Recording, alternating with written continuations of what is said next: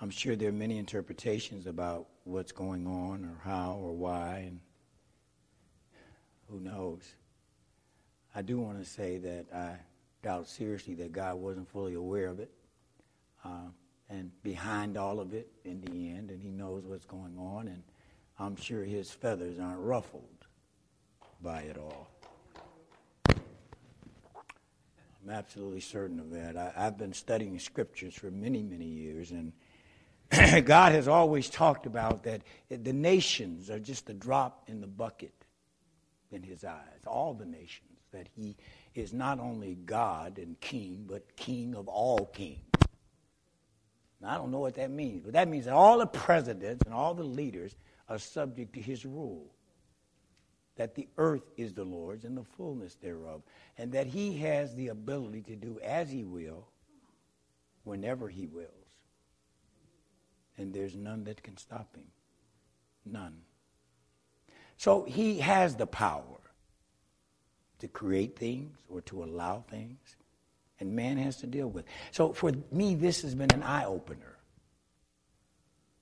It's showing me the majesty of God that something so simple and seemingly insignificant, despite all of our walls and all of our military and all of our great might and all of our great wisdom, that something so simple could cripple us. All of us.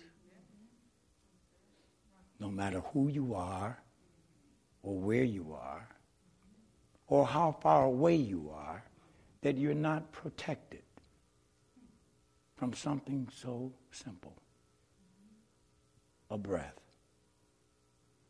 That now we run and we hide. And I'm not saying that's wrong because it's justifiable. But, Pastor Simpson, just a breath.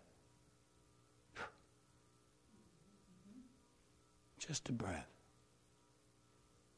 And we're humbled as a people. And we fear and we tremble and we withdraw and isolate and seclude from the breath. Oh God, how could this be? I, I, I, think about all the sermons that you've given me and how you have stirred my heart to teach your people the fear of the Lord is the beginning of wisdom. To hold you in awe and high esteem, and how you proclaim that there's none greater than you, that there's none that we should fear before God. There's none that stands before Him. None. And yet, we found a way to put so many things before Him.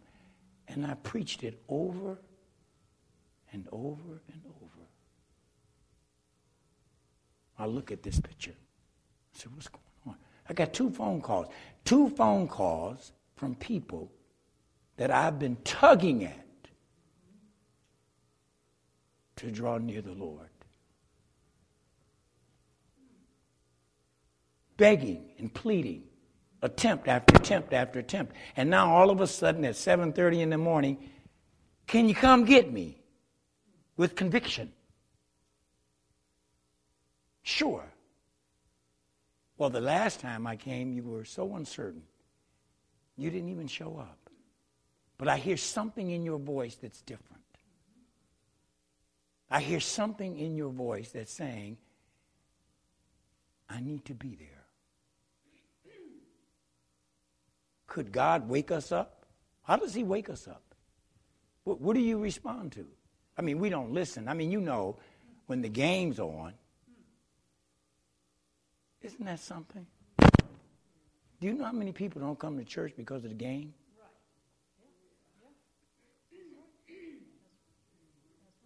Do you know how many? Games on. I mean, and they got, I really like it. They got, I don't have a big TV, but they got like big 75. Jeff want to get an 85. I'm like, Jeff, that's gomungus. He's like, you know, I like it. But anyway, for the game. And they'll tell you, Pastor Simpson, you know the game's on. Well, I'm preaching about God Almighty. Yeah, I know.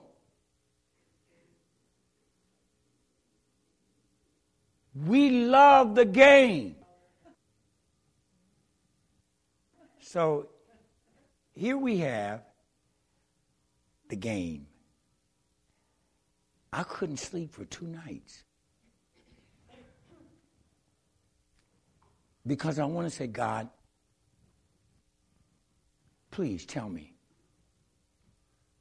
how did you shut down the games? Boom. Oh, well, I'm like, excuse me. The game, all of them, boom. I mean, that's unheard of.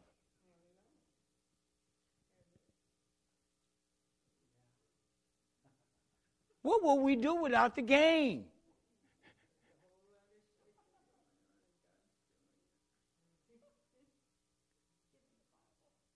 He says, I'm bigger than the game. I'm more important than the game. I've been preaching that for years. But I have never seen the manifestation. Never. And I have never seen people humbled. Humbled. I'm not a prophet. Can I tell you something? Is just the beginning. This is just the beginning. I've, I've been teaching and preparing for this a long time. This is just the beginning. It's just, he's always been God. He's always been God. Isn't it something that all of a sudden that our wealth, our materialism, couldn't protect us anymore? Please, come on, help me out all of a sudden it didn't mean anything. All I need is a mask. And then you get 20 of them for a dollar. They don't have any. Because if I don't get that mask, these things mean nothing.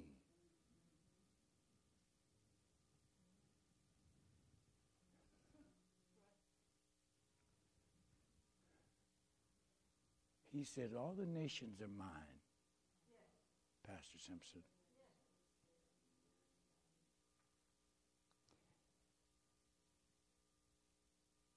You know, I got to make a confession. I think we make light of God.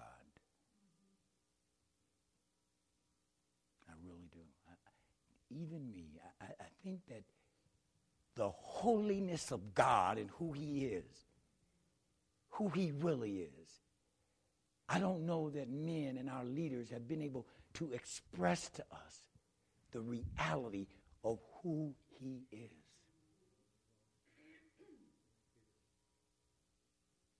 I got a scripture I want to share with you. This is for me, for sure. Bill prayed it would be for me. This is certainly for me.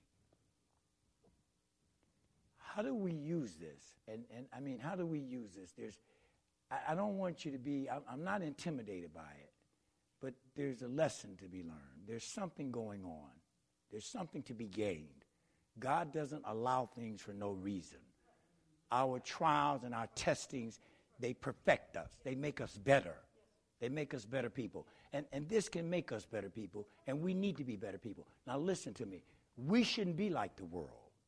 First of all, we're right with God. We should be right with God. A hundred percent right. And anything that He allows really ought to be all right with me. I ought to be able to line up with that. All right? I'm not going to run to the hills I'm not going to give up and faint. And I shouldn't have to kill myself because the stock market fell for a couple of days. All right? That, that shouldn't be my foundation. My foundation is the Lord. Am I making sense anywhere? That it, it's, it's the security. That's where our security is. It's in Him. That's where yours is. All of these things can happen. There's nothing that can prevent them from happening. wars, rumors of wars. I mean, what is there to prevent? How do you isolate and protect yourself from anything happening? Let me show you this verse of scripture, please. Isaiah chapter 35. In verse 34, he says, he talks, in verse 1, he talks about all the nations. He says, the world. It's hard to me, it's hard for me to imagine that God is the God of the world, that he knows every nation, that all the souls of his, that he has to deal with all of the world.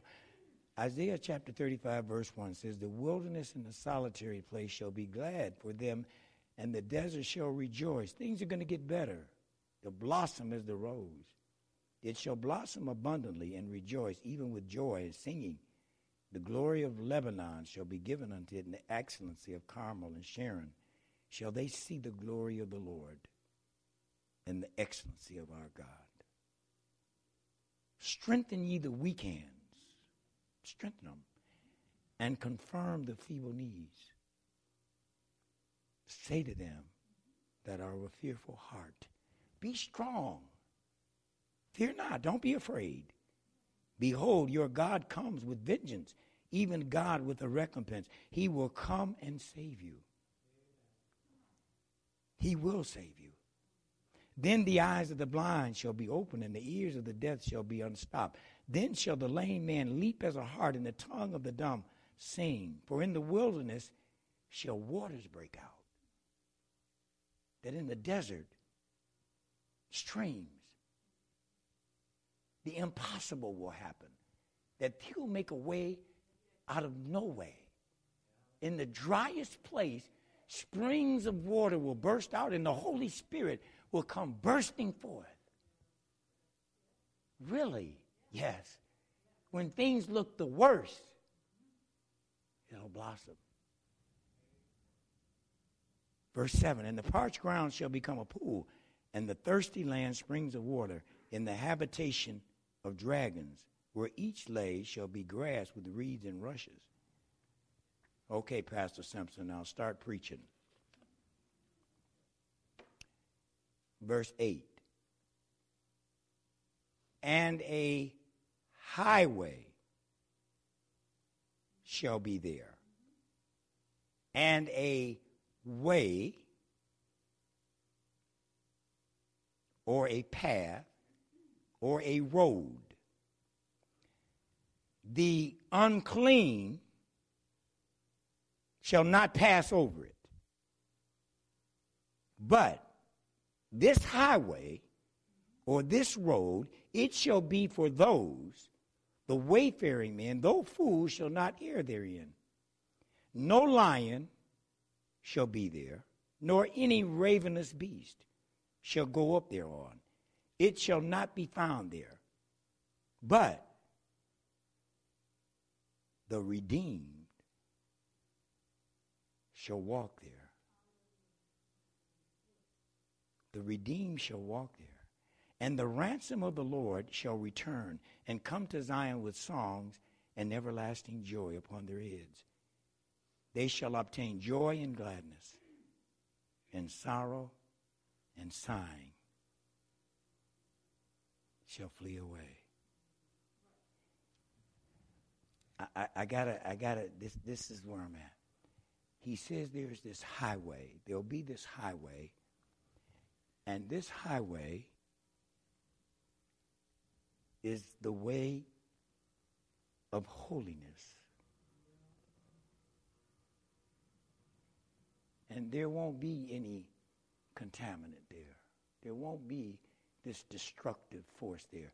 It's, it's a way of holiness. It's a highway.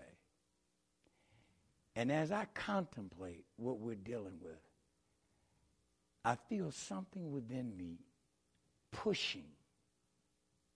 Pastor Simpson, to greater holiness, to greater consecration to God, to fast, whatever it is that you do, whatever it is, that I feel that we need to be more in line with God. And, and I, I live in his presence. I'm, I'm not saying that. But I can feel like a nudge saying, there's more.